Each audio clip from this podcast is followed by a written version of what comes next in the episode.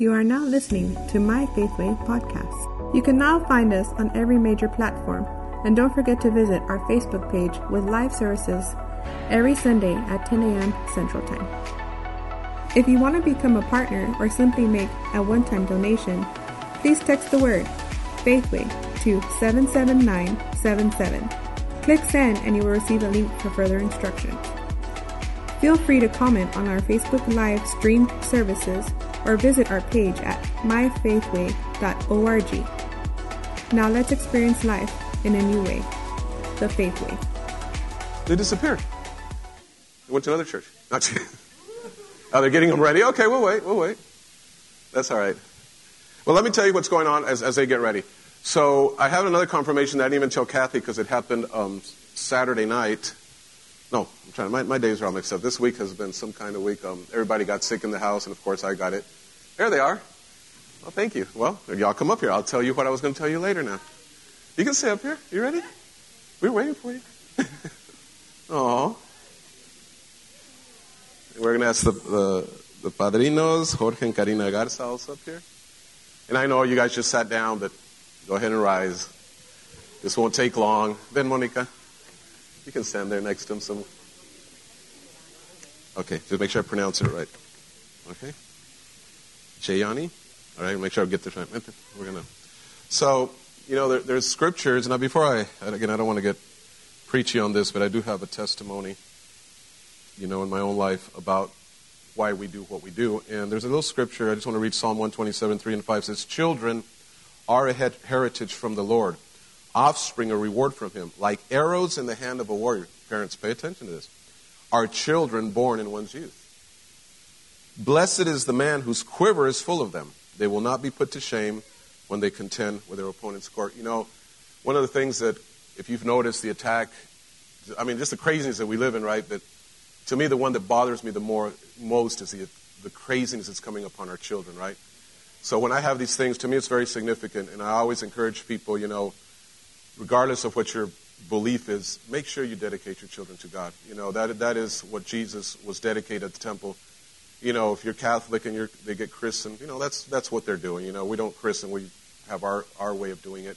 But at the end of the day, it's the same thing. You know, children should be dedicated. And, you know, in my life, you know, kids come and a lot of pressure comes. But I thank God today, you know, I look at my life and my family, and we went through our, just like a lot of people go, but today our whole family is serving God. Our kids are serving God.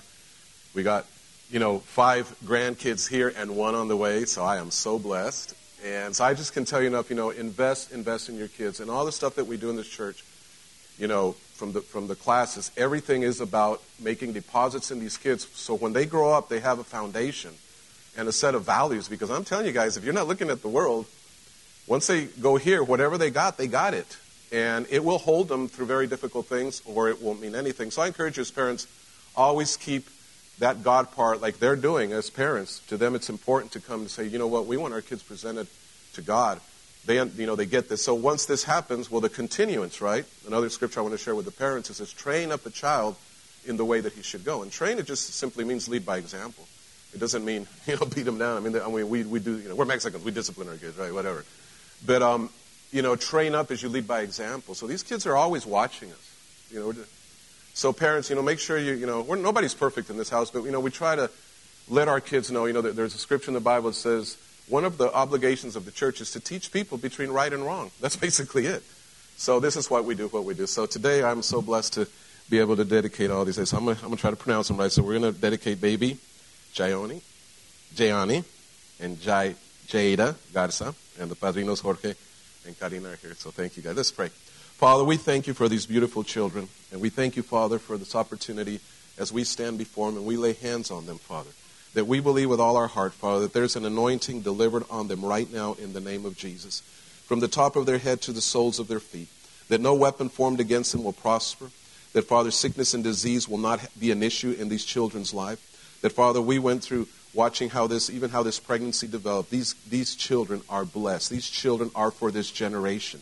And I just thank you, Father, as a parent stand here knowing the importance of this dedication. So, Father, as I bless them and I put my hands on them, I believe that the anointing of God, that these children will serve you every day of their life, that they will not have to go to the darkness that's out there, that they will not have to experience any of the difficult things that the world has thrown because they have parents that will set a foundation in their heart. And I call them blessed.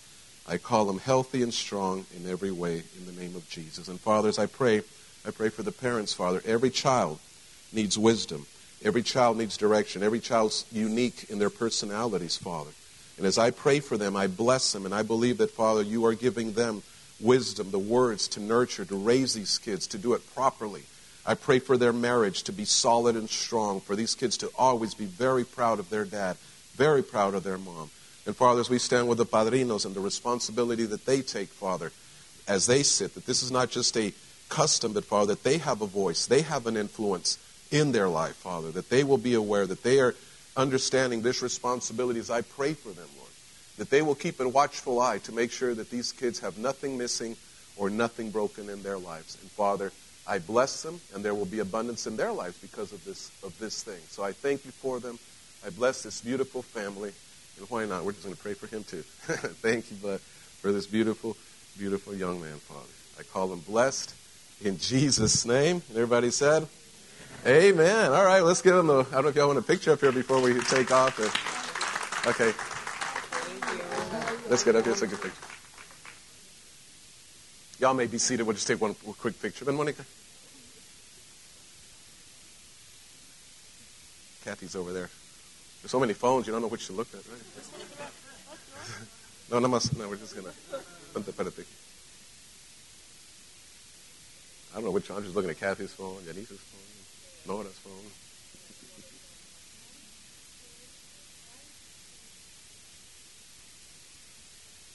Got it?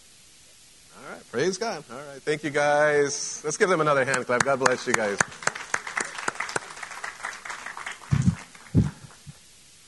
Glory to Jesus. Well, glory to God. Like I said, um, our house was interesting this week. You know, the bug that's been going around, it seemed like it just kept jumping from person to person. But so if I sound a little, eh, that's what it is. Well, I'm going to start a new series, but um, oh well, I forgot I was going to tell you as we were preparing for them. So, um, let's say Saturday. I'm getting my days mixed up. I guess Friday. Friday, I talked to to Dennis Burke, and we were able. I hadn't talked to him a long time, and of course, you guys know Dr. Dennis Burke is a long, long, long time friend of this me, you know, ministry and personal friend, and and he's really a gift. And for those of you that don't know the name, um, you know, this guy's preached pretty much all over the world. You know, he's preached with Joseph Prince, Hillsong, you know, and but he, you know, he still called me because he loves Hebbronville. So, you know, we have to consider these gifts, and of course, Elson Bennett, my brother, you know, and Quincy Goodstar from the Dakota Reservation up in North Dakota, and he's just a man of God. And I've known Quincy and Elson. Well, I've known Elson for, gosh, a long time. Quincy, I've known him for about 10 years or so. So anyhow, we, you know, we've been trying to get this meeting here with them, and of course, they're both Native American, and they have just a, just such a unique gift. And you know, Quincy, God uses him a lot in the area of grace, and I think it's such a good message. You know, that's his. That really is where his calling is strong. So you got you guys can look look him up, Quincy Goodstar. You know, he's on Facebook and also and of course Elson Bennett. So we have a you know a pretty power packed um, December coming up, and then in three weeks from now, well, two weeks from now, in other words, I'll be here next Sunday, and we take off to Cuba, um, well, New York, and then Cuba, and then we do a conference over there.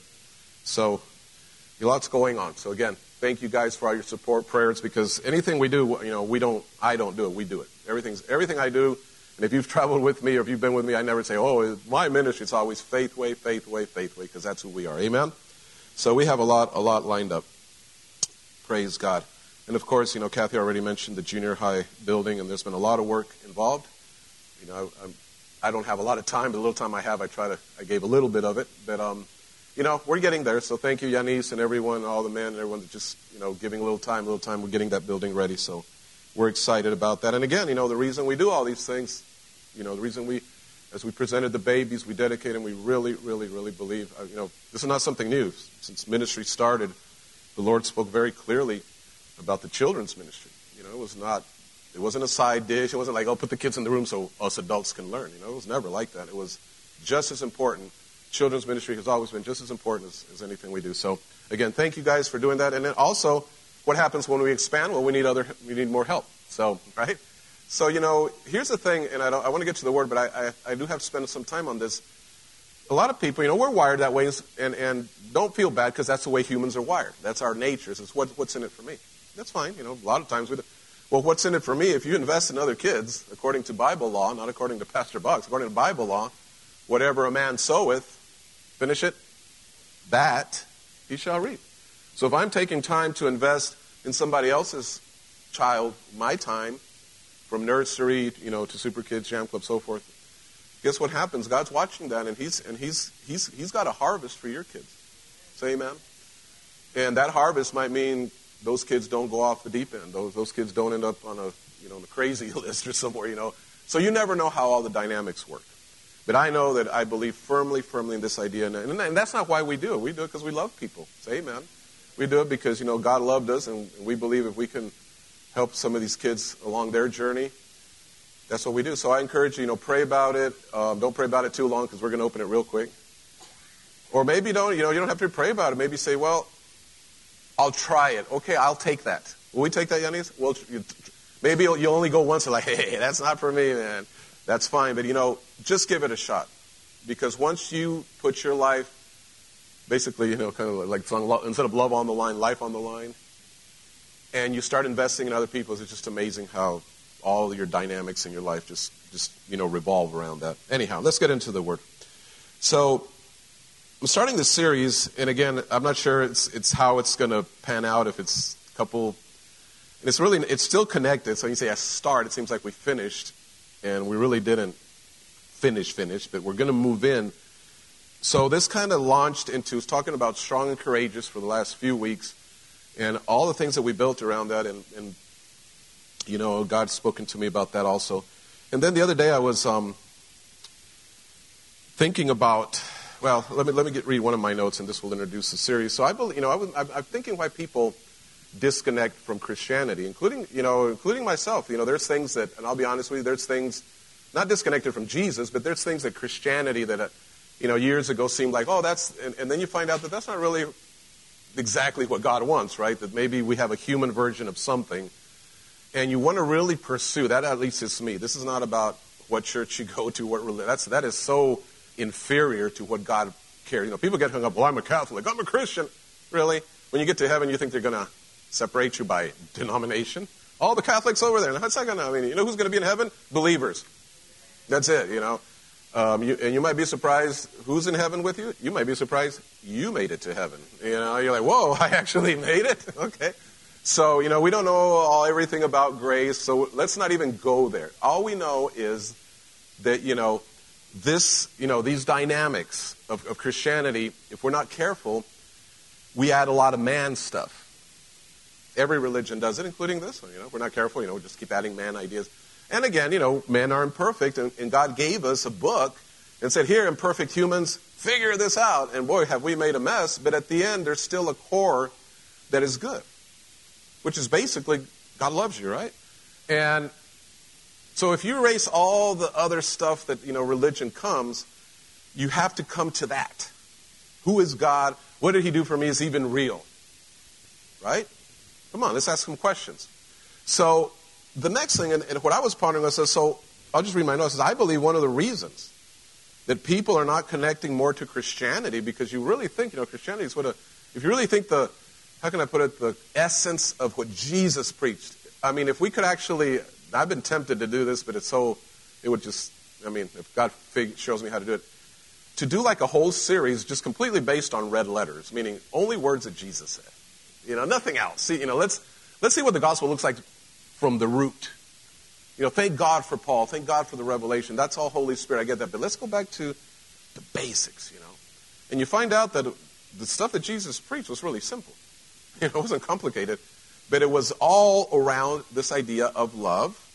And it was also around of this idea that we're here that we're supposed to be here for each other. Y'all forget the first commandment? The only commandment?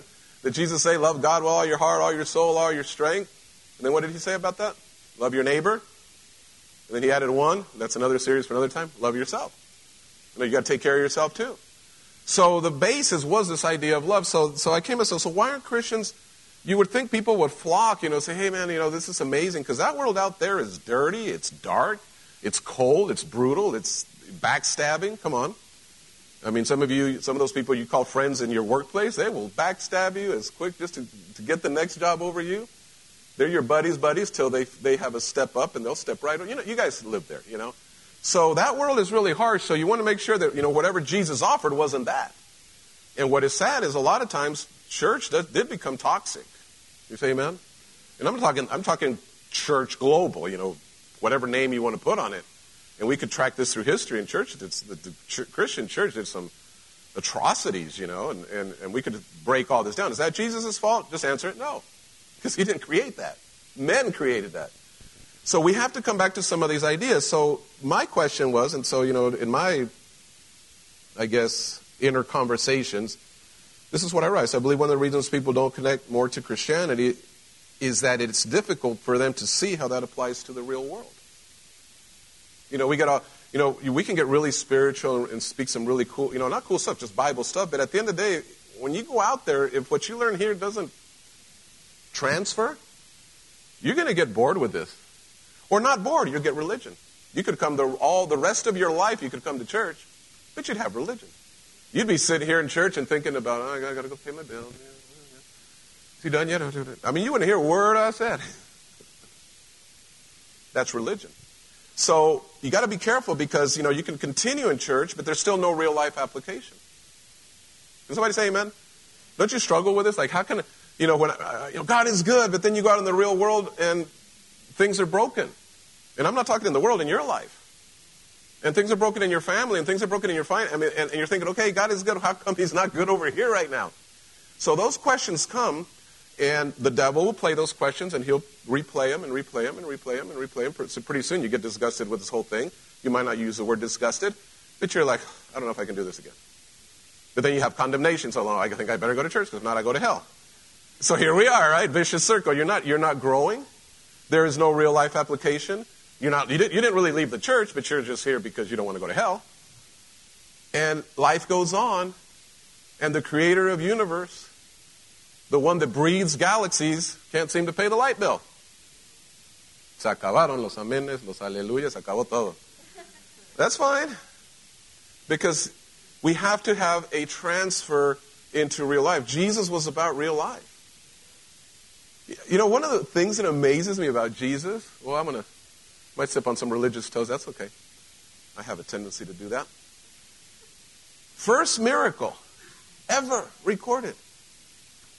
First miracle. You would think he raised somebody from the dead. You think he raised, you know, healed leprosy, cast out 5,000 demons out of, you know, legion of demons out of one person. You would think that would be very spiritual. Are you here? His first miracle was just to keep people happy for another couple hours. Think about that. His first miracle was just to keep people happy for another couple hours. No, there was no purpose. We don't need to preach that even. There has to be some dip. No. Actually, he didn't really want to do it, but Mama said. And, you know, Jewish are kind of like Mexicans. He said, mamá vale más que lo hagas. He said, Mom, it's not my time. She, you, know, she, you know, she just kind of looked at the chancla like, really? And he just made a miracle to make people happy. Now, is God about just, no, no, I don't, I know I've heard somebody say, oh, God, oh, God wants you happy. No, God doesn't want you happy. God wants you saved. now, happiness is no nothing wrong, but, you know, his first miracle was about life. His first miracle was about a real situation where people all of a sudden this celebration was going to stop because they ran out of wine. And for all you very religious Christians, it wasn't Welch's grape juice. Okay, I'll just leave it there. All right, just get over that. Nobody gets happy drinking grape juice. All right. Why, why do I get myself into these things? Okay, my point is the miracle had no purpose spiritually. That's the only point. The, the whole miracle was placed in a life situation that we experience every day. Now, in this case, it was a party. But there's all kinds of things that we experience. So now I'm here at this place where I want to, let me finish my reading. You know, how does this thing deal with real life? How does it relate to the Word? And are, can we find some examples that we can take into this, you know, into the complicated mess that we live? So, as you see, that's not a word. Don't look it up. That's just a weird word I made up. I was going to put dot ing just to make it cool. But I'm going to, have this series is basically called Life Ing. And what does that mean? Well, how do you live this life? Now, I'm 56. Now, I'm not, you know, I don't feel old, old, old, but I'm older than a lot of you. I'm older than you millennials. I'm, I'm from the coolest generation that ever existed, okay? So let's settle that. Uh, we are age. The, the, extra, they don't make them like us anymore. Your millennials can't go through this stuff, stuff that we go through. You know, we drank out of hoses and we slept, you know, back of cars and seat belts. What was that? Car seats? Are you kidding me? So, you know, if you didn't survive the X generation, is because you weren't supposed to, you know? But then you move into, you know, the millennials and, and, and then, you know, all the other ones that come. And I know it's, it's dumb because nobody fits into that. You know, people are, are, are I'm just playing with you. But, you know, you come into this kind of further on because at least my generation, I'm going to relate to my generation, we didn't have, I mean, I don't know, I didn't grow up in America, so my, I can't really relate to growing up here and you probably can't relate to how I grew up either because I grew up in central Mexico. But I kind of I kind of raised myself. Anybody? John Turner? Nobody? Nobody raised themselves? I mean, it was like you're out there and just show up, you know. And I fell off roofs and I broke things. I got in a lot of trouble all the time. And you know, there was really no order. You know, my parents, I God bless them, they were both college professors, but they were never around. So it was like, do whatever you want to figure this thing out. You know, nowadays we have like all these things. I remember our birthday parties were like, you got a cupcake? Come on. And a candle? And a comic book. If, and that's if you were good. And yesterday we went to this amazing, so I enjoyed it. So it was my granddaughter's birthday. Boy, you guys go all out. I mean, there was mariachis, and I was like, yeah, my, you know, my, my birthday's, you know, you were just blessed if they remembered it. So as you know, as you're navigating through life, you know, I come from a different perspective than most of you. Because, and again, it's not nothing wrong with this, but you know, you got to be careful because we, we do have like this entitlement mentality. And some of these kids nowadays, they, they believe they deserve everything. Say amen. Parents. Yeah, well, y'all don't, y'all, y'all don't want to hear this message because we're going to talk about life issues. Includes parenting, includes finances. I'm not going to that series because I got it all together. yeah, whatever. Okay, we'll just leave it at that. If, I don't have it together, so um, I, I got to learn. So let's go to one scripture, John 16, 33. Let's get into it. I'm just going to introduce it today because, like I said, we've had a lot of preliminaries and everything. This is a scripture that I don't like. It's in the Bible, but it's there. But it's so rich and it has so much in there that actually it is good if you really start picking through it. So Jesus basically is saying goodbye. Let me tell you where this scripture happens because you've got to bring it in context. And he's telling them that they're going to go through some stuff. And he's, t- he's talking specifically to the 12 at this point, okay? He's not talking to the, to the church. So some people say, well, he, well, yeah, I mean, you could, if you really wanted to push it, you could say end times references, okay, I'll give you that one. But specifically, he was talking to them. He said, guys, I'm going to go. And this, you know, chapter 16, chapter 17 of John, he's, you know, praying to God, getting ready, all this. And then he, and so he tells them that all this stuff is going to happen to you. And he basically tells them you're going to be scattered. People are not going to like you. You're going to go through this. You're going to go through that. And then he kind of summarizes, I have told you these things so that you have peace. So you're like, dude, um, you should have told me I won a million bucks. That might have helped me get some peace. But you're going to tell me I'm going to go through some hell? You're going to tell me I'm going to be scattered? You're going to tell me I'm going to be broken? And now you tell me you tell me this thing so I can have peace? Okay, so tell me what this peace is. Well, the peace that you're going I'm going to give you, says Jesus, is you're going to have trouble. Really? At this point, I'm like, I'm done with the Jesus thing, okay? Because none of this makes sense. You tell me I'm going to go through trouble, then you tell me I'm going to have peace. Then you tell me how am I going to get the peace? Through more trouble. Y'all don't want to hear this, right? But you know what this is? That's real life. That's exactly what real life is. So in this world you will have trouble, but then he gives this, the phenomenal statement that we're going to work on for a couple of weeks, but take heart. Every different translation, but don't be afraid. Be encouraged. One translation says just be encouraged. Uh, I believe it's the uh, Passion Translation says be encouraged. Maybe, maybe I got it wrong, but I read one of them. I have overcome the world. So he kind of settles it. So, you know, if, you if you understand how the English language is constructed, the word but, now this wasn't written in English, but for our sake, the word but kind of eliminates the previous statement. In other words, you know, if somebody tells you, I love you, but, just scratch all that. Even, I mean, even if they build it up, like, you know how awesome you are, Alejandro. I just think highly of you.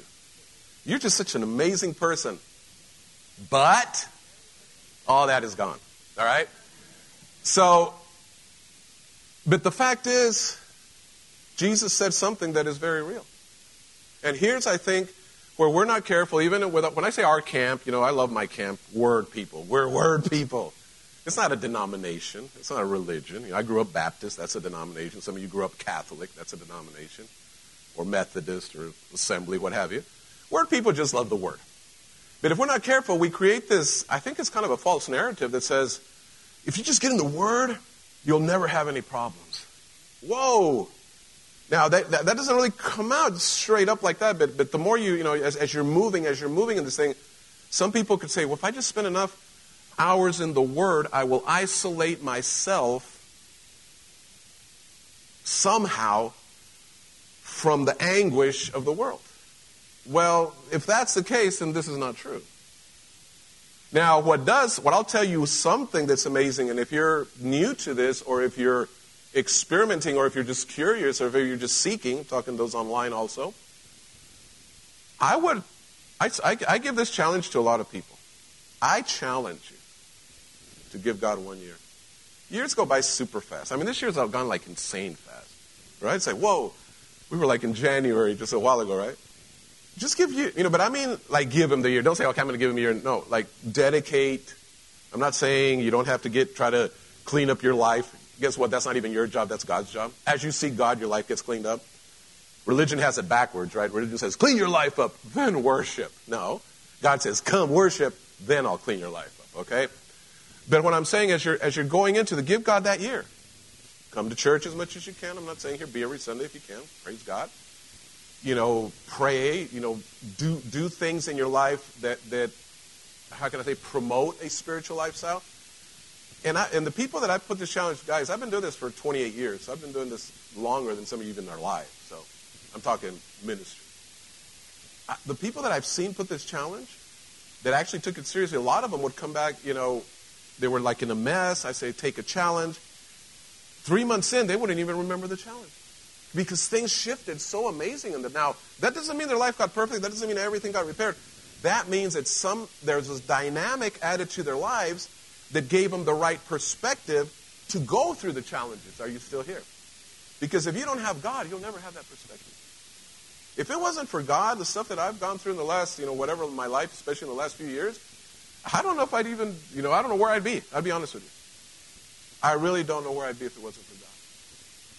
But, you know, life still comes with the challenges, so what do we do? Do we just divorce God? No. He adds the information, He adds the courage, and by His Spirit, He keeps feeding stuff into our mind and into our spirit that we get to a point where you say, you know what?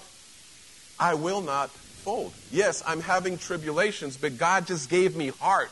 Come on. That word heart is courage.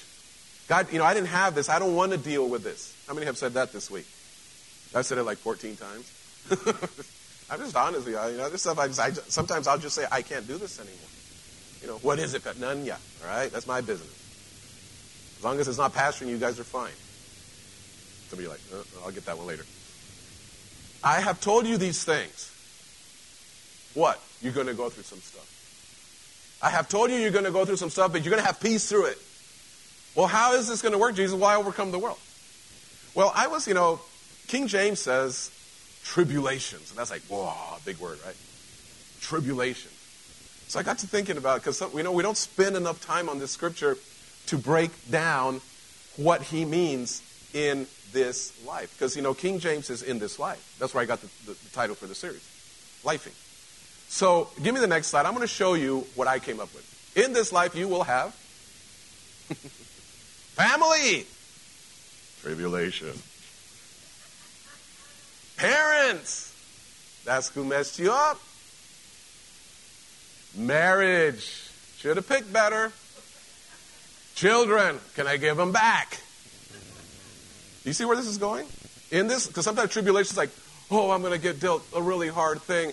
No, let's break down what is life made up of. What did he, in this life you will have all this stuff.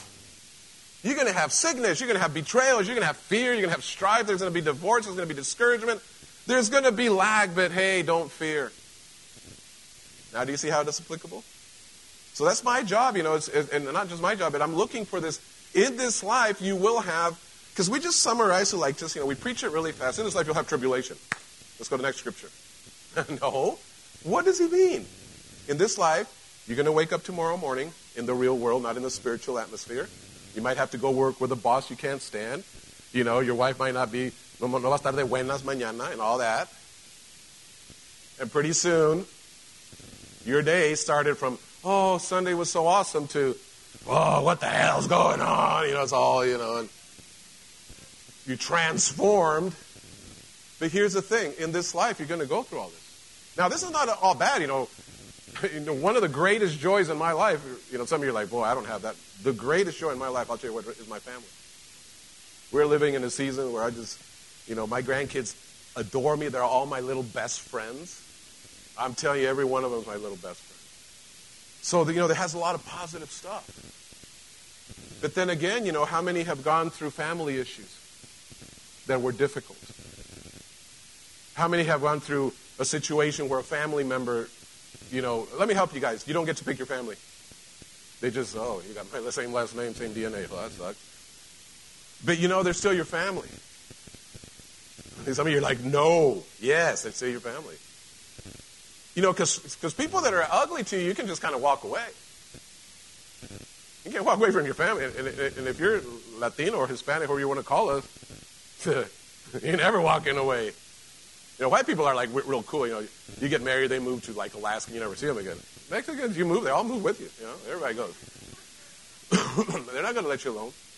So, you know, so we're going to, uh, uh, this is not today's an introduction, but you know, as I'm going to pray because this would take forever to, to like do one sermon on every point. But you know, the the Bible talks about every one of these situations. This is like the simplest sermon I could preach this year. I could just finish right now. We could go home. Somebody like, yes, yes, yes, yes, yes. No, it's not going to happen. I got way too much in me to just let you go that easy.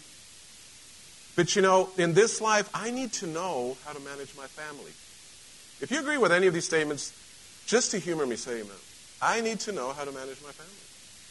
Nobody gave me a family manual. I said this last Sunday. I said, oh, these, these messages are connected. You know, when you go get a driver's license, you got to go through, read a book, take a test, yeah, yeah, that whole thing. But when you get a marriage license, you just get a marriage license. Come back a couple hours, you know, come back 48 hours, whatever. That's in case you repent. Uh, that's really what it is. Like, oh, we're going to get married. And two days later, I hate you. Okay, don't, The marriage license, don't get it. But other than that, they don't teach you about marriage. You get married. And the only example you got about marriage, guess where it came from? Your parents. So if they were awesome parents, well, then you got a good foundation. But if they were dysfunctional like you, or me, or anybody else, y'all don't like when I get personal, right? Because come on, let's be honest. Who's a perfect parent? If you raise your hand, I'm leaving. Laudo, you want to finish the message? that guy's bold, man. No, I don't know how to family. Nobody taught me. And besides, I started really early. Not not earlier some of you guys started, but early. My son was born when I was 21, so that's pretty early. You know, one day, you know, and, and, and I guess things were like different because, you know, I didn't meet my son until he was three days old. So I, they didn't let me. I was working up in the mountains. And just long stories. I'm going to take you a bit you know, when they gave me my son, it was like, when they gave Maurice in my hands, I re- the very first thought, because my parents were there, Monique was still there. You know, three days later, I didn't meet him until three days later. I was on the other side of the country, in Mexico, and whatever. And everyone's in the room, and I'm there, and I'm like so excited to see my son, and, and I hold him. And it wasn't, oh my gosh, it was, oh crap, all the stuff I did to my parents. I, that is the honest truth. That was the honest truth. My parents were standing there, and I'm thinking, oh my God, all the stuff I did to my parents. did anybody have that rude awakening? And so now you're walking into it. Nobody told me how to be a dad. Nobody told me how to be a husband. So I just figured out, and I made a lot of mistakes. And, and it, it's a miracle of God that we didn't get divorced. I'm serious. Our marriage, you. Oh, Pastor, marriage was all. Oh, are you serious? There was serious, serious, serious, serious seasons. Y'all look at me so judgmental. I know y'all. I counsel some of y'all. Don't be looking at me. No, this is real life. This is real life. So, you know, as you go down the list, I don't want to spend a lot of time, but, you know, then you got, you know, your parenting or whatever, you, whatever dysfunctionality your parents handed you. Now, you got to deal with it. And again, my hat's off to single moms or my hat's off to single dads because that's a really, really complicated job. Really complicated job.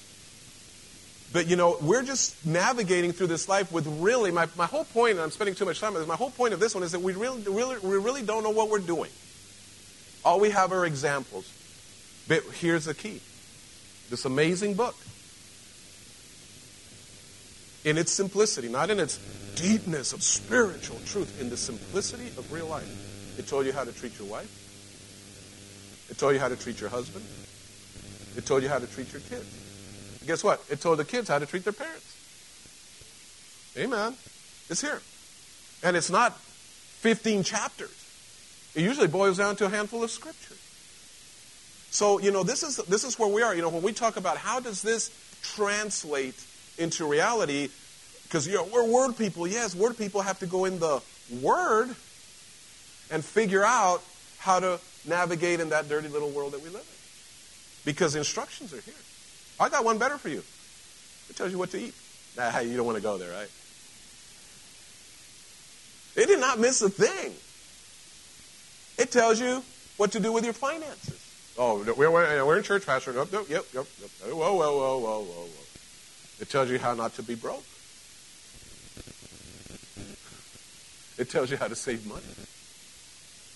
I need a financial advisor. Yeah, start with Solomon. How about that guy? Richest man in the world. I think you should listen to him. I mean, there's not one. I, I you know, I, I go through life issues and even the things that we've navigated that were difficult in our family or in our resources, it was in here. And all I had to do, and it wasn't about, oh, it's a faith thing. No, it was a follow up. This was not a fa- the things that I have found out about this. It is not a whole lot of faith in that. Now, don't misunderstand what I'm saying. Faith is to say, you know, the word said, I believe something I can't see. But when it said how to treat your wife, eh, there, there's no faith in there. See what I'm saying? It's not, it's not like you, well, I don't believe that. I'll wait till I have some faith and I'll treat you right. Oh, shut up, okay?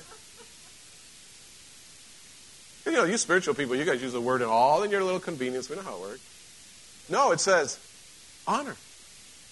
It says respect. You don't need faith for that. You just need to know what the word honor and the word respect mean.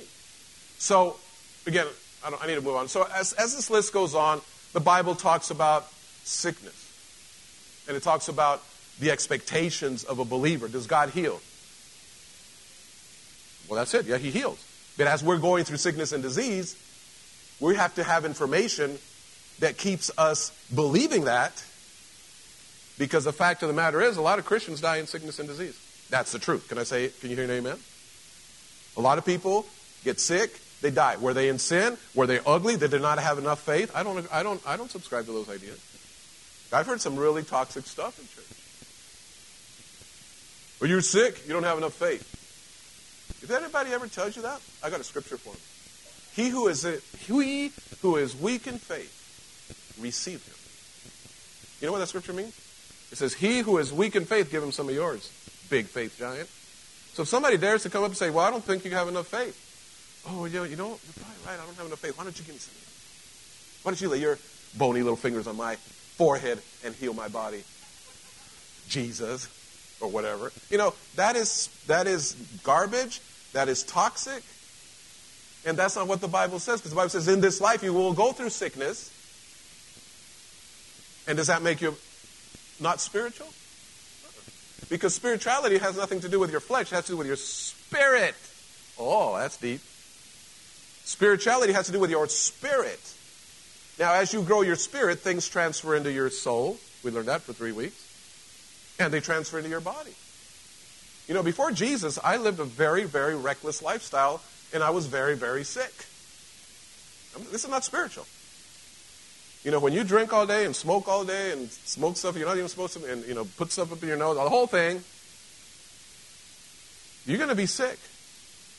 Question Do you need a supernatural healing? Maybe to break the addiction, but you don't need a supernatural healing to get rid of that sickness. All you got to get to get rid of that sickness, you got to get rid of the garbage.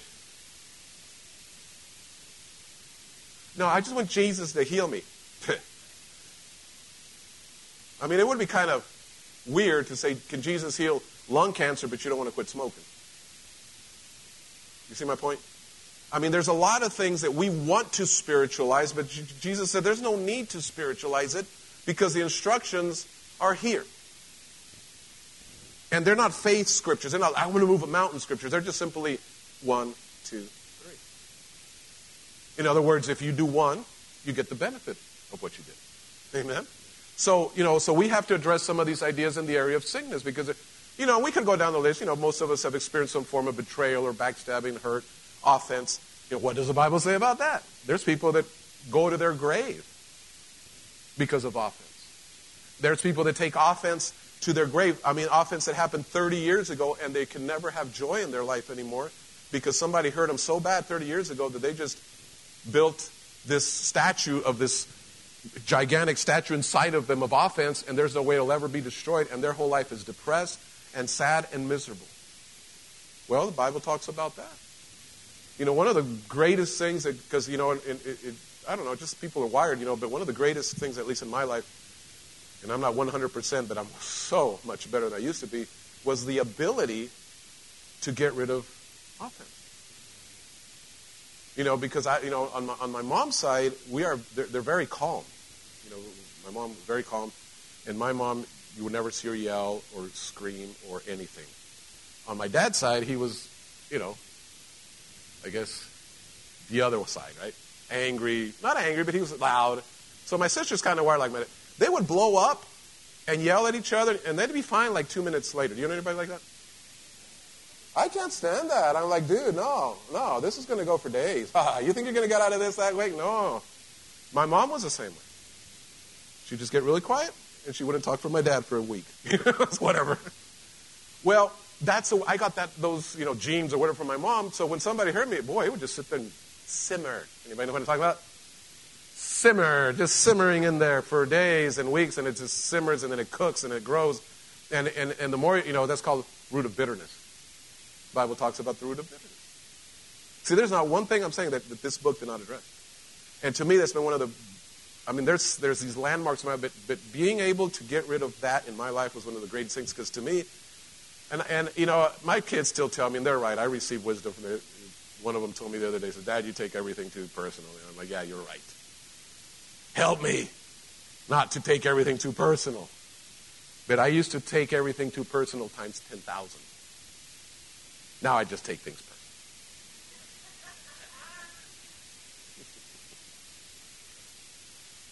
well, God gave us the ability to forgive. I don't know how you can do that without the Spirit of God. That's one that I just know how you can do it.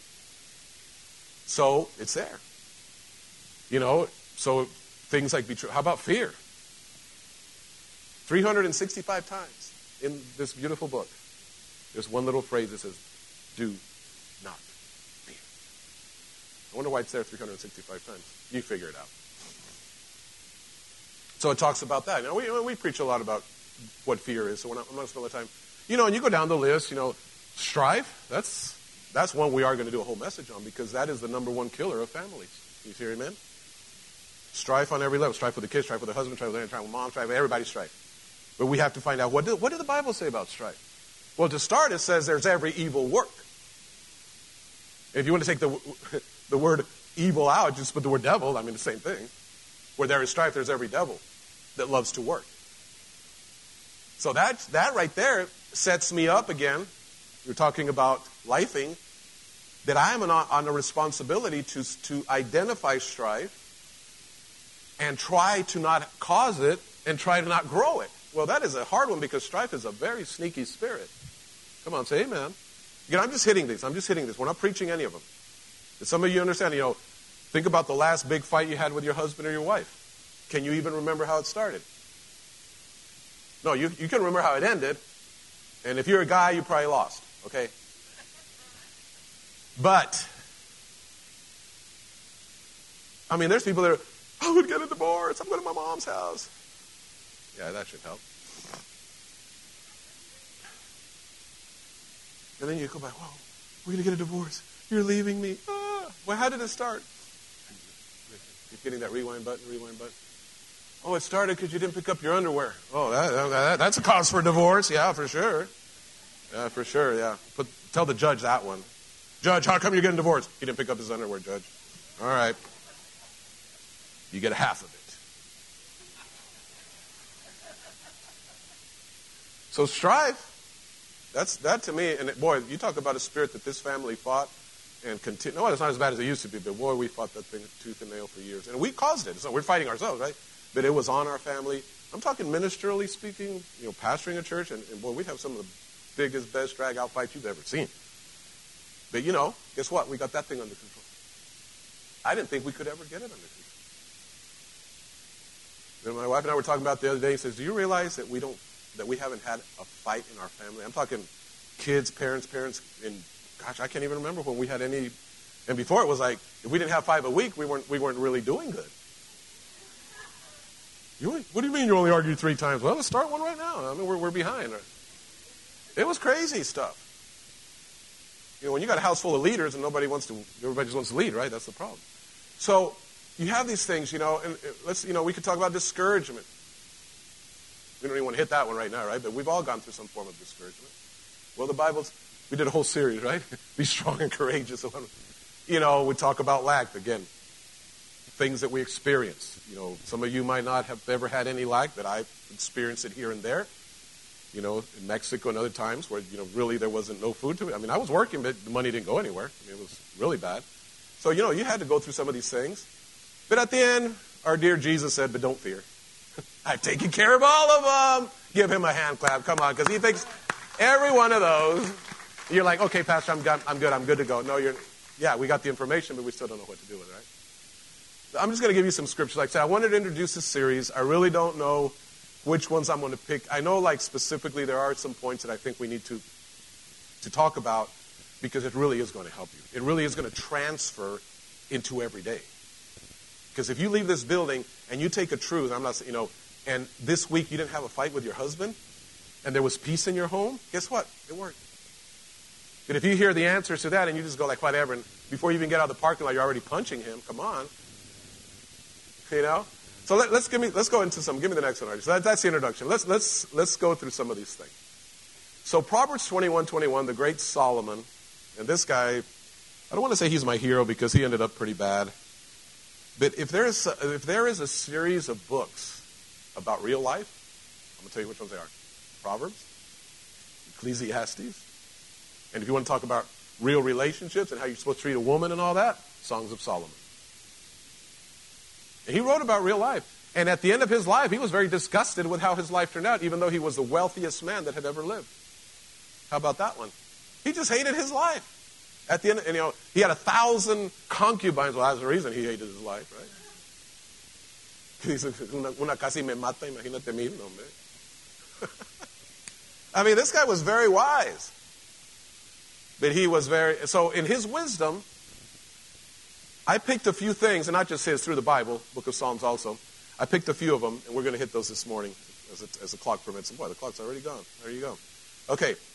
Proverbs 21, 21, we're going to shotgun these. Whoever pursues righteousness and love finds life, prosperity, and honor. All right, let's, let's back it up. Whoever, that's you, that's me. Is it conditional? Say yes. You guys are hard. I guess you guys aren't going to agree, say anything I say today. Okay, that's fine. Righteousness. What does that? That's a big old English word. How hard is that word? No, I'll break it down for you. It just means to be right with God. And if you're right with God, you're going to be right with people. Well, not necessarily, I mean, people might, but I mean, if you're right with God, you're where you need to be. So righteousness is saying, okay, Lord, I'm going to, you know, I've, I've tried my life, me being God, now I'm going to try my life, you being God. That's basically what righteousness is. Because we all tried being God. Don't say it like that. Well, I got this. I got to figure out. I'm going to get my degree. I'm going to get my career. And then you got all that, and it didn't work out. That's why you're here this morning. No, I'm just kidding. Nah, that's why I'm here this morning. Yes, that's why I'm here. But he says, whoever pursues, this is a really simple statement. Whoever pursues righteousness it has nothing to do with big faith giant, go to church every Sunday, go to prayer prayer. He says, whoever pursues a life, a life, not a church morning, not a Sunday morning, a lifestyle out there. And don't forget the big one, because this whole thing is wrapped around that little word love. And say it love. So you got, I'm going to pursue God, but I'm going to pursue His love also. Agape. Not just God loves me, but how can I transfer that unconditional love into my real life where people don't get under my skin anymore? That's what we're talking about. In other words, the agape love, it doesn't matter if somebody, I'm not there yet, guys, so pray for me. If somebody cusses you out, you should be saying, God bless you. I'm at a place where if somebody cussed me out, I would beat them up, then I would pray for their healing. Because I'm a man of God, all right?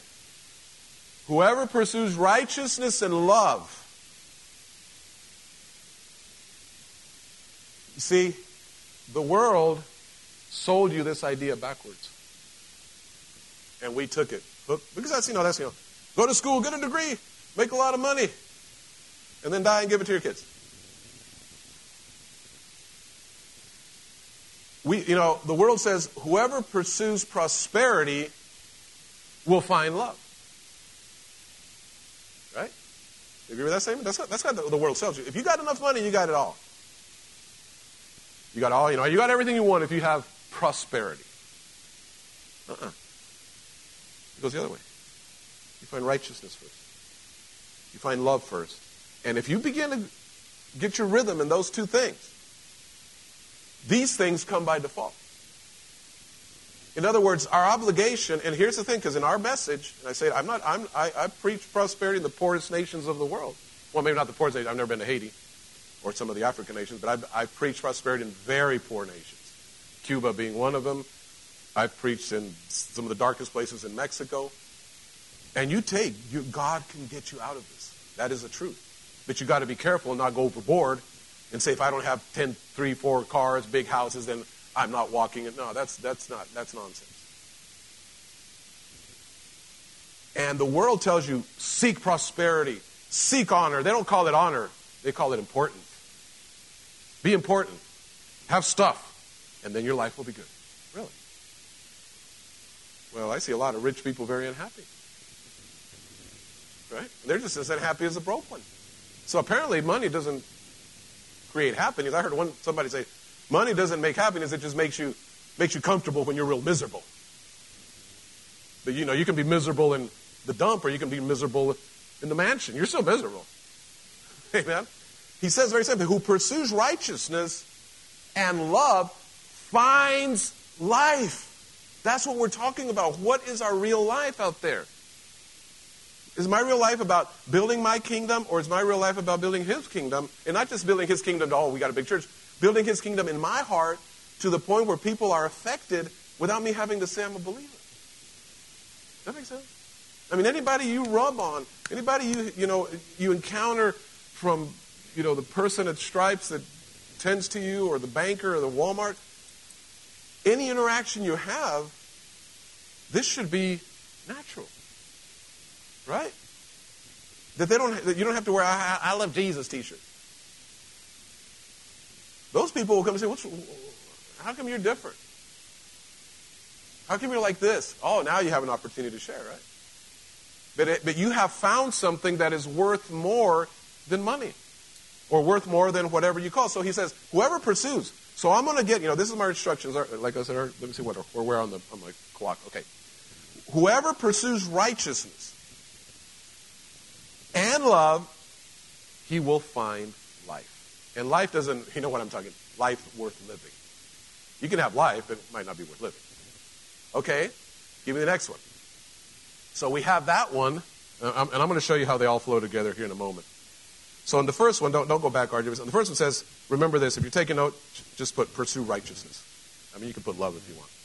Okay, Hebrews 2, 12, 14. I want, again, I love this scripture because the, the, Hebrew words are so rich in the translations. And again, I don't want to spend too much time, but it says, strive for peace with how many people? Thank you. This side's reading. Let's go preach to this side. you see, we get stuck on the second one. And because we get stuck on the second one, we kind of forget the first one. But the idea of holiness, let me help you with holiness. You know, you, that is so, from a religious standpoint, it's so unattainable. I'm going to set you free this morning. You are never going to be like Jesus till you get there. There's no version of you being like Jesus because you weren't conceived by the Holy Ghost. So quit fighting it. Is that a ticket to be stupid? No. That just means lower your standard a little bit and you'll have a better life. Because he's saying here, strive for peace with everyone and for the holiness. I love this translation because it really adds that extra to help, you know, expand the thought. The holiness without which no one will see the Lord. So, you know, we've brought this into, and then there's holiness movements, and I, I know them all, man. I've been to so many churches, apostolic movements, and, and boy, they just grow on this thing, and big, huge holiness, but they seem to forget all the other ones. And they're really concerned about how you dress, and how you look, and how you walk, and how you. Talk. But deep dark, you know, deep inside, there's a lot of darkness, a lot of nasty meanness, and strife and back. And I'm, I'm, i always figure, how, how come you look, you know, you're, you're, you're pursuing this holiness, but at the end of the day, you're just mean as a rattlesnake. Actually, meaner because a rattlesnake usually will run away. So the word holiness is a word separation.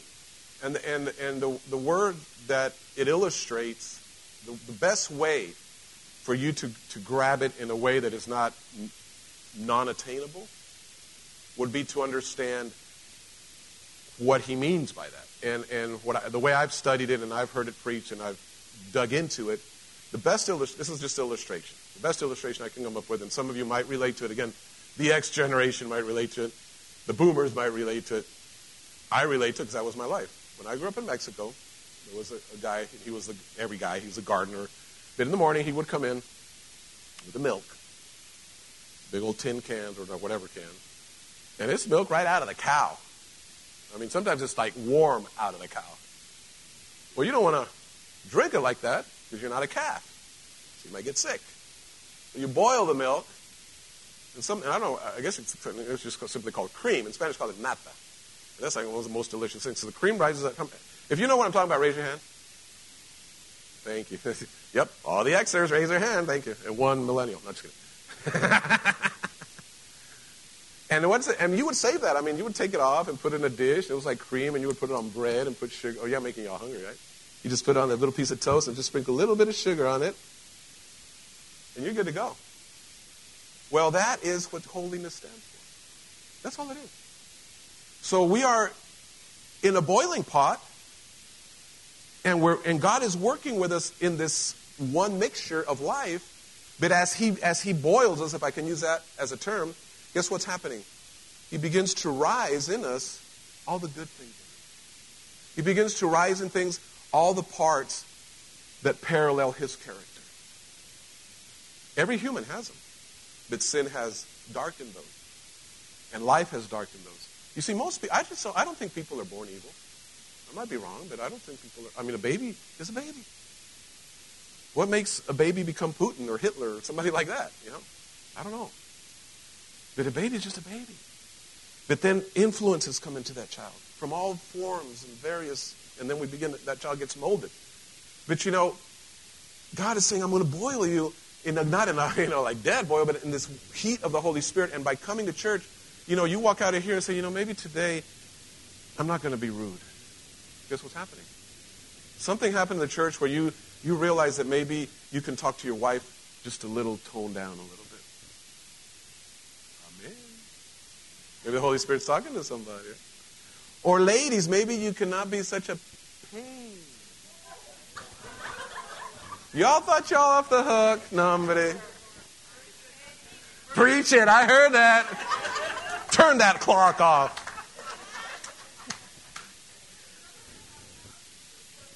I love my church. I really do. I'm telling you, you guys are the funnest place to preach. I preach all over. The, this is the uh, this is the only place I can let loose. I'm in New York. I'm like this because there are a lot looking at you like people from New York watching. Sorry, sorry, sorry. so this boiling process is just the influence of the word. That's all it is. So now you heard something, and guess what? You've become just a little tiny bit more holy than you were when you walked in this morning. And if you maintain it and you keep working it, pretty soon it won't be a one time thing. It won't be just, oh, I got inspired in church and I'm going to, oh, honey, how are you today? God, let me open the door for you. And tomorrow, ahí está, súbete todo. Yeah. How, how do we continue that? Well, you continue to grow it. So maybe you did it this week. You opened your, you know, the door for your wife once or twice, and you forgot about it. You got to be, ah, right. But you thought about it. So now you open it another time. And now you're becoming a nicer person. You're not a caveman anymore. God bless you. You know? And one little item in your life became holy. You see it? You might still have 10,000 items that are dark, but one of them has risen, has been boiled enough with the presence of God that you got it. Ah, because church is really about getting it. You know, they say most people won't, won't get a truth unless they hear it seven times, spiritual speaking. So when you hear about, oh, I already preached that. Well, I, am not. I'm only like at five. I have to preach it two more times till you get it. All right. But it is a truth. You got to hear it and hear it. That's why it says faith comes by hearing. And the more you hear to walk in love, and the more you hear to respect your wife, the more you hear to honor your children, and the more to, to hear to be responsible with your bills, and the more you hear about taking care of your body, and the more you hear about all this stuff, you start becoming holy. Little by little, little by little. Because the ultimate holiness will be when you see Jesus. And then you don't have to worry about it. So once again, he says, strive for peace. So let's break that one down. This is a good one. That's a hunting term. In South Texas, we know something, it's called hunting. So the word strive, if you break it down from the original Hebrew language, it is a hunting term. It wasn't, oh, I'm just looking for peace. No, you are on purpose.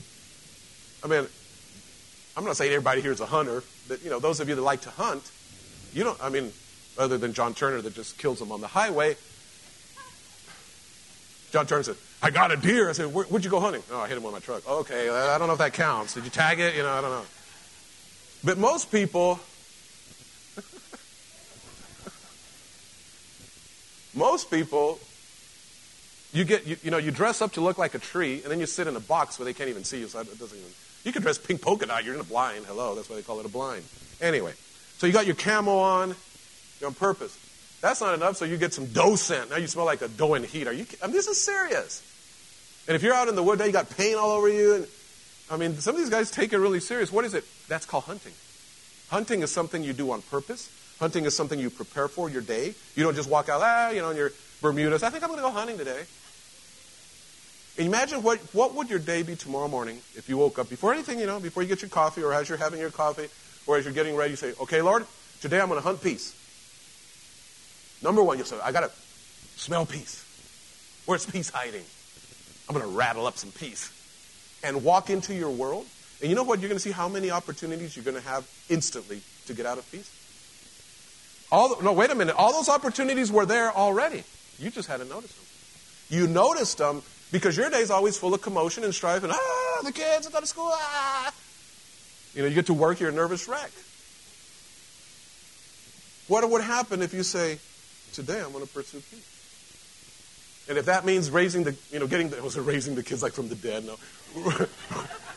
getting the kids ready 30 minutes earlier so you're not crazy, intensely rushed. Do you see how that's not spiritual, getting up early? That's called alarm clock, okay? Pastor, I came to church to get spiritual information. There's not more spiritual than, what, than if you if you can't translate this into your home, this is pointless. All of this is pointless. If this doesn't go back to your house and to your marriage and to your children, pointless. Because Jesus came about real life. His whole thing was about real life. So right there, you know, if you make a decision to say, I will pursue peace, boy, you know, again, coming from my our, the way our life was and all the strife that we dealt, this was a major issue. And I would try, and I would be like, okay, I'm going to be the peace guy. And then somebody would say something. Come on. Because, you know, wives, they know the combination. More than husbands. Husbands, we're just stupid. We just walk into it. The wives know all the. Watch you go off, right? And that's when this stuff's going to get tested. You know all this stuff is not being tested this morning? Here? None of this stuff. This, I mean, you guys are pleased, you're laughing, you're enjoying, you're acting like you like me. It's all cool. But when it gets out in the real world, can you have peace with your boss? Can you have peace with that coworker that you just can't stand? That talks ugly about you, that's putting you in, in the light, wrong light. Can you have peace with these people? You want a big one? Can you have peace with yourself? Wow. That would be a start, right? To be able to wake up one morning and have just have absolute peace with ourselves, with our soul, with our thinking process. That'd be amazing, right? So strive is a hunting word. And he says, strive with peace with everyone and for holiness, which no one, without no one will see the Lord. In other words, he's not saying you're not going to get to heaven. In other words, he's saying if you're not pursuing peace and you're not pursuing this lifestyle where things will become separated and come up, you're not really going to see what God can do.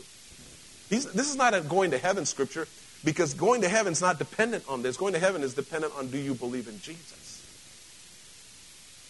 And there's another powerful scripture that says, anyone that calls upon the name of the Lord will be saved. You don't even have to go through, oh, Jesus, come to my heart. I mean, you could be dying and go, Jesus! According to that scripture, you're saved. I'm just saying, that's what the scripture says. Anyone who calls upon the name of the Lord will be saved. So let's not get hung up on our salvation. This is talking about seeing God where? Real life. That's what it's talking about. Do you see God in your workplace? Do you see God in your own life? Do you see God in your, your thinking process? Well, my God, you know, there's thoughts. Have you ever had like that crazy thought that, like, whoa, where did that come from? That has nothing to do with personality. I mean, just wicked, dark. You're like, whew. Well, that's not your thought. Don't take it. You got to separate yourself from your thinking. You are not your thinking. That's another message for another time. Because thoughts come, man. You got to find out which ones are God and which ones are not God, and you know, there's a lot of stuff going on. So he says, strive for peace. As long as you, you know, if I walk out tomorrow morning and say, I'm, I'm, you know, whatever happens, I'm not going to you know, if there's not peace, I'm walking away from it. And I'm not going to cause. He tells you how you see God in every. So to me, that scripture is an everyday life scripture. I've heard it preach about getting to heaven. I just don't agree with it. Anyway, give me another one, RJ. I got to cover two more. Back to our guy Solomon, Ecclesiastes 7. In the day of prosperity, be joyful. And in the day of adversity, consider. That's good. That's instructions, right? Okay, so when things are good, let's have fun. Nothing wrong with that. But when things are different, difficult, it doesn't say break down and die, it says consider. In other words, when things are good, enjoy it. There's no sin in enjoying. That's what I'm saying. Jesus' first miracle about keeping the party going. That's it. No other reason. Things are good. Enjoy it. But when adversity comes, it doesn't say get under a rock and hide and hope the storm blows over. It says, consider. In other words, begin to think about what you're going through. And then he says simple statement God has made the one as well as the other. Ooh, word people don't want to hear this one. But the same God that made the day that was amazing to you was the same God that made the day that was horrible to you. Now, he didn't make it horrible. I'm just saying he made the same day. You get me? And guess what? There's going to be another day tomorrow. But here's the point of this God has made the one as well as the other. And I got to thinking about the scripture because there are things that you learn in life that you can only learn. Listen to me, church. I'm talking as a Christian, as a believer, even as a pastor. There are only things that you will learn in life that are powerful spiritual and deep spiritual stuff that will absolutely change your life, and the only place you're going to learn them is in the valley of the shadow. That's it. There are things you learn in pain. Something H said years ago, he, I mean, he'll remember saying it, but I'm talking, gosh, 20 years ago he said it, and it stayed with me together. I mean, stayed with me, and I always think about this. He says, H said this, he said, pain is a good thing. I don't like pain. My back's been hurting. He says, because pain tells you there's something wrong. if there's a hot stove and you touch it, ah, hurts. You better thank God for that pain. Because if you didn't have it, you'd lose a whole hand because you would never feel the heat. And you just sit there, before you know, your whole hand's done. I mean, that's a weird analogy, but in that context, pain told you, ow, I just burned the tip of my finger. But if pain hadn't been there, you would have burned your whole hand off. So is all challenges bad? No. I don't want to go through stuff. I mean, I go through a lot of stuff. I don't want to go through it. But once I'm there, I'm ready for it. Because I've already made this decision. In the day of prosperity, I'm going to be joyful. Woo, it's awesome. Everything, all the bills are paid. Everyone's healthy. Every, all the kids are behaving. Awesome. But then something comes into your house. What are you going to do? Fall down, bend down, cry, God, God, throw my fist up to God? Or say, okay, I don't really care to go through this, but if I'm going to go through it, I'm going to learn some stuff. And boy, I'm, I'm telling you, some of even in the recent history, I've learned some stuff. Radical stuff. I mean, radical in my thinking that completely revolutionary. Some of the stuff that I've learned has been so radical in my belief system that I'm still trying to adjust my belief system to seeing what God is actually showing me. Isn't that weird? Because you create belief systems on what men tell you. I'm talking since my childhood. Remember, I, I didn't just walk into this. You know, since I was, I was in Christian schools when I was a kid. And there was a lot of things that were taught wrong. And there was things that I learned even as a, as a pastor that now I, I have a complete different view on. I thought it was the truth. And sometimes it's painful to divorce yourself from those belief systems. But it's a good thing because you want to have that ability to say, okay, this is where man's taking me, but this is where God's taking me. Now, I know I'm on another subject, but it kind of goes with the same thing, you know, because adversity is one of those places. Now, don't, don't walk out and say, I'm believing for adversity, Pastor Bob. No. No. Because guess what? If you're here and you've never had adversity in your life, you are more than welcome to take this pulpit right now because I really need to hear what you got to say. Anybody? No, because we've all gone through some stuff. Even young people. You can say, well, what about the kids? Kids go through stuff. I mean, I mean, maybe when you're like, you know, your first year, maybe three years, maybe you're not aware. But, you know, everybody goes through adversity. But what does adversity do? It either, it's either going to bury you or it's going to make you way stronger and smarter. Because guess one thing you learn in adversity? You learn what you did wrong, hopefully, and what you did right to get out of it. So I'm not, I'm not, you know, first it was like, oh no, let's, you know, no, no, I'm not, I'm not inviting it, but I will consider because God made it, you know, He didn't, He didn't make the adversity, but He made the day. And whatever comes in that day, I'm going to accept it. That's lifing. That means, okay, yes, it sucks, but, you know, we're here. Sorry, can you use that word in church? I just used it, so whatever. Um, I'm not going to, what, I mean, what am I supposed to do? Die? My life is horrible. You don't have a lot of options. You either go through it or you don't go through it.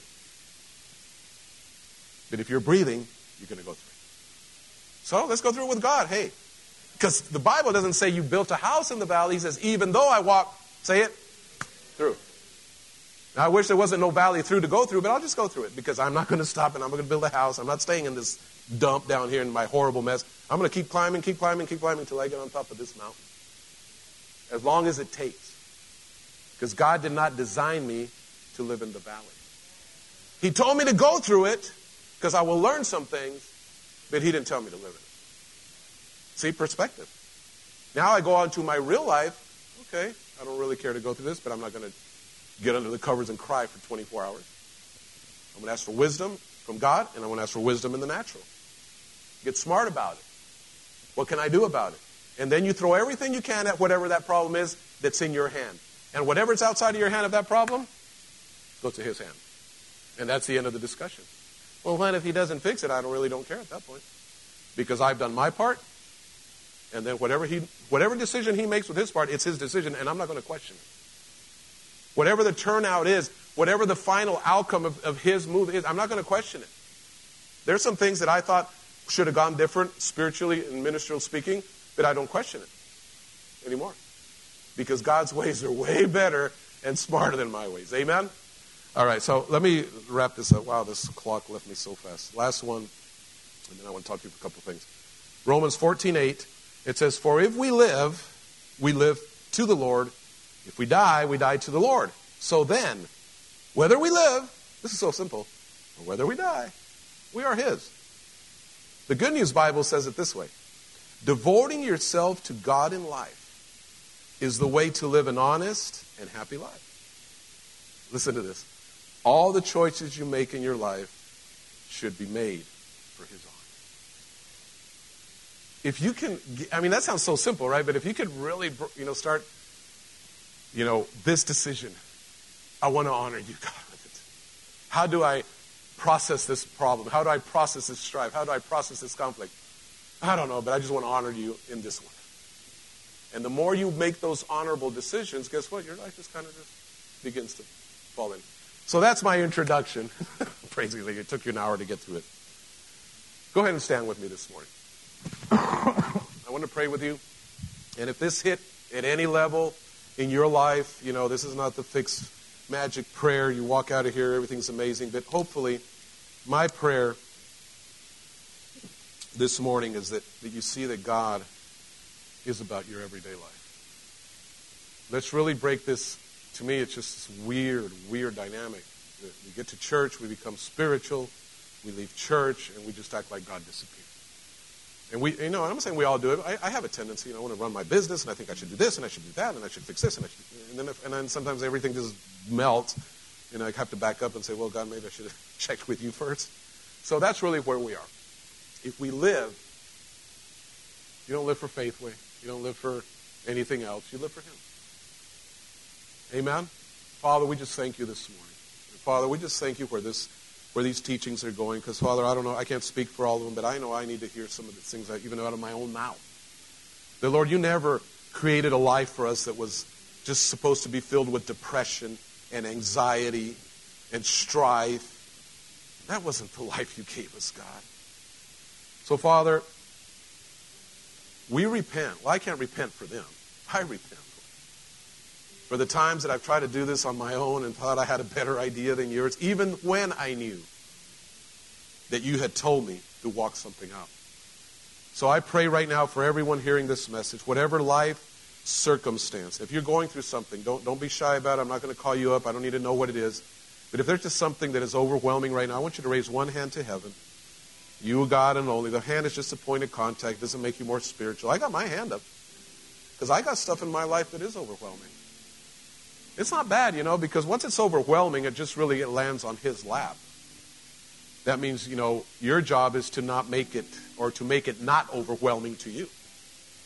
So, Father, right now, for every life situation that is presented in this church, for every hand that is raised, Father, some of us have said, I can't do this anymore. Some of us have said, I can't stay in this relationship anymore. Some of us have said some other things. Maybe you got a bad doctor's report. You say, Oh my God, what am I going to do? Fear has come in. That's life. Does that mean you have to live with fear? No. So, so let we know. Right now, I just want you to do one thing with me, and then I'm going to pray. Decide what's in your control regarding that. And then you do whatever you can do that's within your control. And then everything else that's outside of your control of that life situation that, that you're presenting to right now, then you're really going to have to find out what did the word say? I can't do that for you. And then stay on that word. And by staying on the word, you actually are handing it over to God. That's how you hand things to God. You don't just say, God, take my pain. You go to the word. So, right now, in the name of Jesus, every life situation that doesn't seem to be resolved, every life situation that just doesn't seem to be moving, it could have been self inflicted, it could have been brought to you by somebody else. But at the end of the day, our God is bigger than that life situation. So I pray for every hand that is up, everyone watching me online that, that needs this. I believe that this morning there's an anointing for breakthrough in this house. That, Father, there are things because we see it, that we see it, that you are about our everyday life, not just about this moment in church. And we take everything we learn here and we apply it and we make a decision, God, regardless of life circumstances, we will pursue peace. If everything in our life is trying to suck the peace out of us, no. We pursue peace with all. We pursue holiness, God. We pursue the things in our life where we can be a little bit separated from the world in our thinking and our speech, in how we deal with people. So I thank you right now, Father. I believe miracles are going forth as these hands are raised and their faith is up and their faith is on high, that Father, this week, as they are lifing with you, as they are bringing you into their every, everyday move, God, they will see that by the end of this week, that mountain that looks so big right now, I'm talking to somebody right now, that mountain that looks so big, I speak this over your life that by the end of the week, it won't be an ant hill. You won't even be able to recognize it. I speak that by faith into your life in the name of Jesus.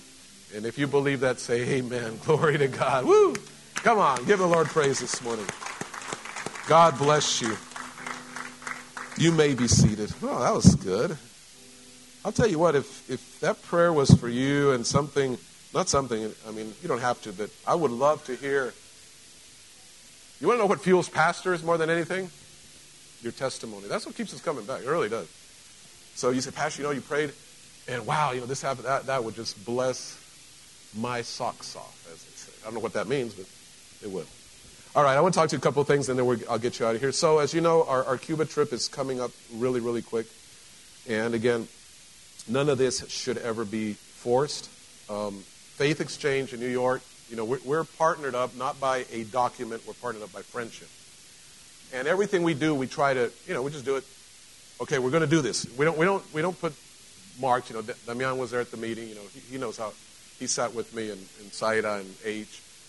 You know, with um, Dan and and and, they, and he gets it. And he's just a wonderful person. Big vision, so at the end of the day, because again, we are in Hebbronville, they're in Manhattan, a slight difference.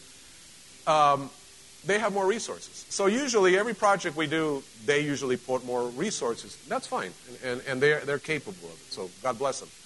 Does that just mean we just, oh, y'all take care of it? No, I don't think that's fair. You know, not about fair. I just think partnership is partnership. So what, again, what I said at the front end of the service, when I go anywhere, I never go in my name. I never, oh, this is Kelvin Buck's ministry. That Kelvin Buck's ministry, that's not even that thing doesn't exist. There's no such a thing as Kelvin Buck's ministry. The only thing that exists is called faith. There's nothing else. I don't have a sub. I don't have a podcast. You know, some people do. That's fine. I don't. This is it. So we do things. So as, as we're going on this project, we had a budget about eleven thousand dollars, and those budgets with Cuba, it's really difficult because right now their economy is an absolute free fall. You guys think it's hard up here? It's insane. Right now, they're up to 800% inflation. 800%. They're, I mean, you go today to Cuba and you buy an egg for, let's say, a buck. Tomorrow, that same egg will cost $2. Just one day to the next. Because there's no, there's no price control, there's no nothing. That's, that's an economy in free fall. Just people, if you have it, you can price it however you want to. Because there's no goods. So if you have eggs, it's like gold, right? You can sell them whatever you want to. So said all that, you know, it, it is a complicated mess down there.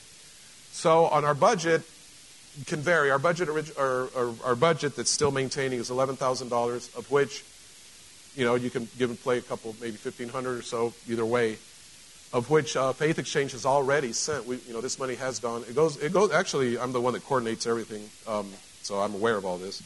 Has already gone to to Yoel for the conference. They've already put seventy five hundred bucks and we've raised some money. You know, people have been giving, and I haven't really like broken it down. I think last week I kind of checked, and we had raised about a thousand bucks. Now, when I say raise, and, and this again, I've already paid for my tickets. I've already paid for my lodging, so none of this money goes to that. You okay with that? Well, when are you doing that? Okay, I already did my part, and a lot more. Trust me. But that's where we're at, and I invite you to you know to partner up with us. So I just want to share a scripture. If you can put that up, um, RJ, um, 3 John 1, 6 through 8.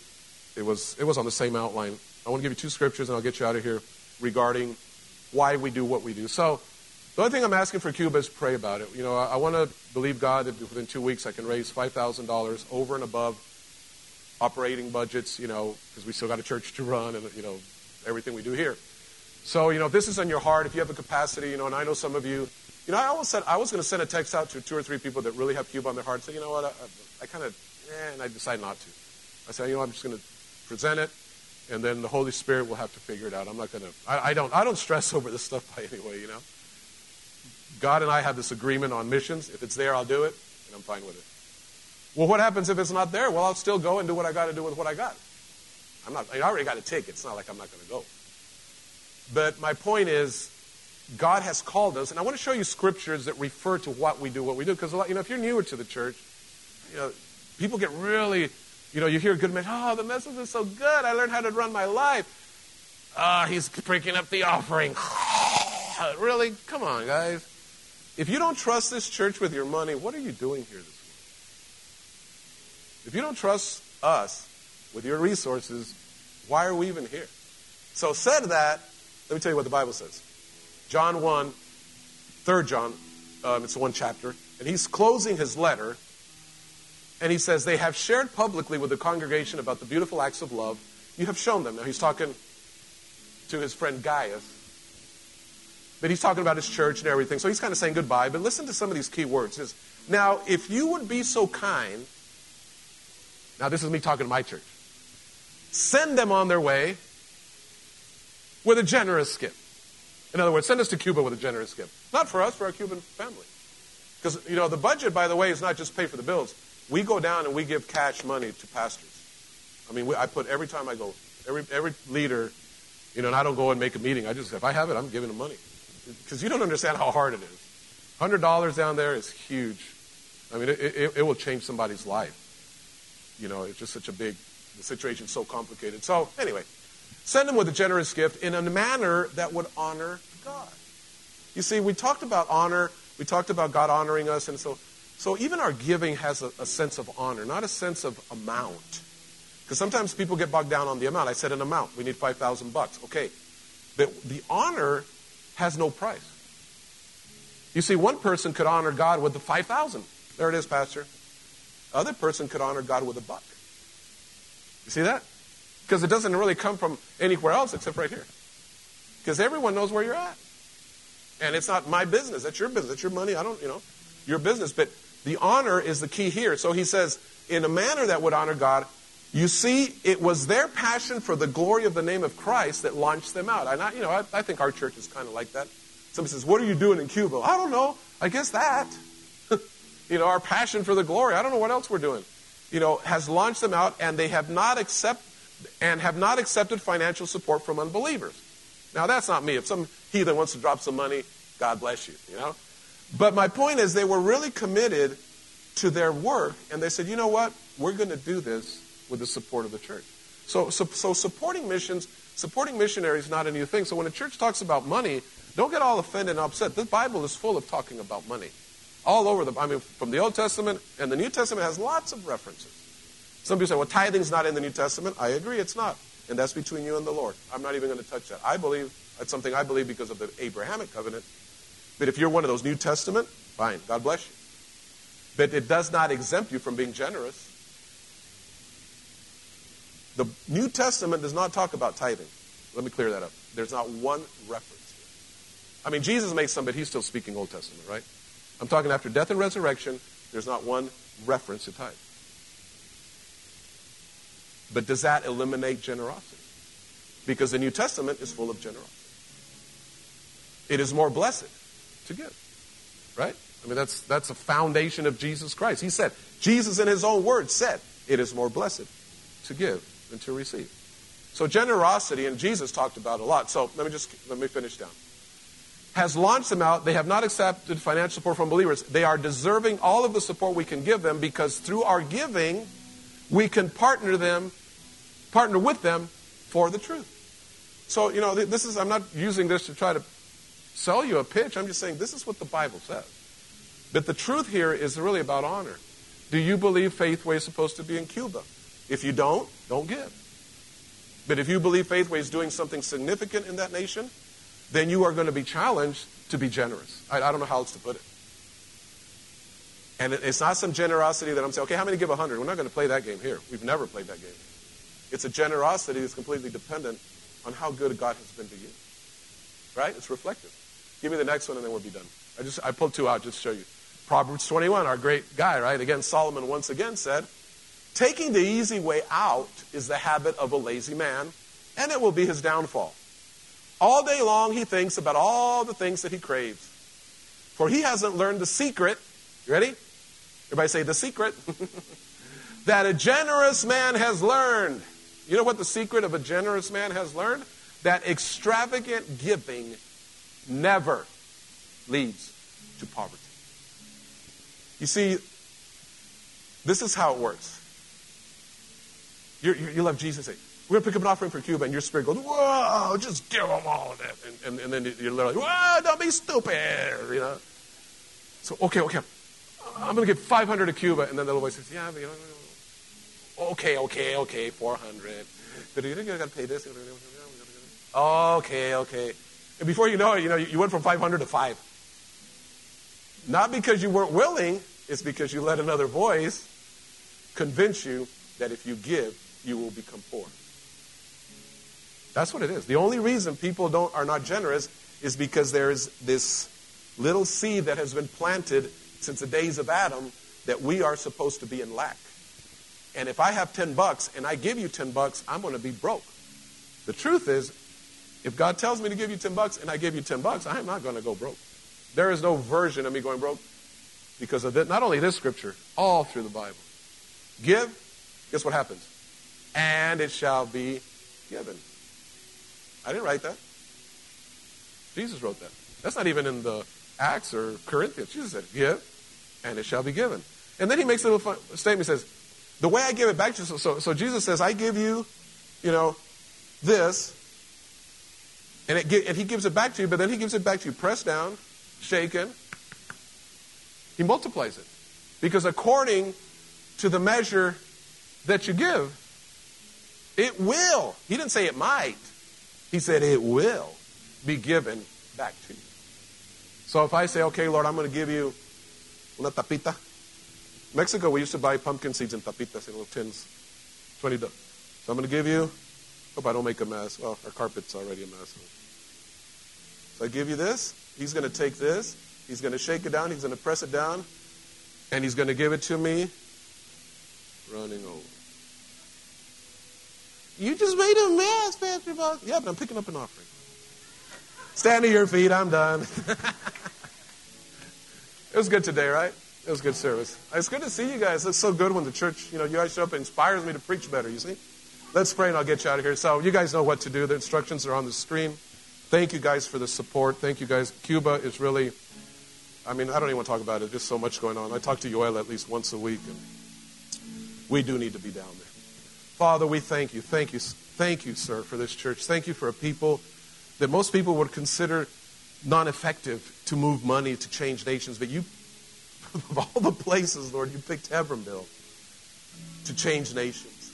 You picked a little community of hardworking people to influence a communist nation, to go to the Ukraine, to go to Navajo Nation. Father, only you can come up with these amazing things. So, Father, I bless everyone this morning that, it, that is committed to the Cuba vision. But Father, I'm also blessing those that are committed to the Faithway vision locally, that this church is here to be a light to this community, to be a blessing, to, to help these kids out, Father, to help the young people out. That is just as important as anything else we do, Father. So I thank you for every seed that is being sown and every heart that has been challenged this morning to, to grow up and to be bigger. And I give you praise this morning. Come on, just give him a little bit of praise in your heart. Father, we just thank you that this morning has been so rich, so full. And Father, I call everyone in this room blessed. I call everyone in this room healed. And Father, till I see him again, I declare that the peace of God that passes all our thinking will be with them wherever they go. In Jesus' name, amen. You are dismissed. God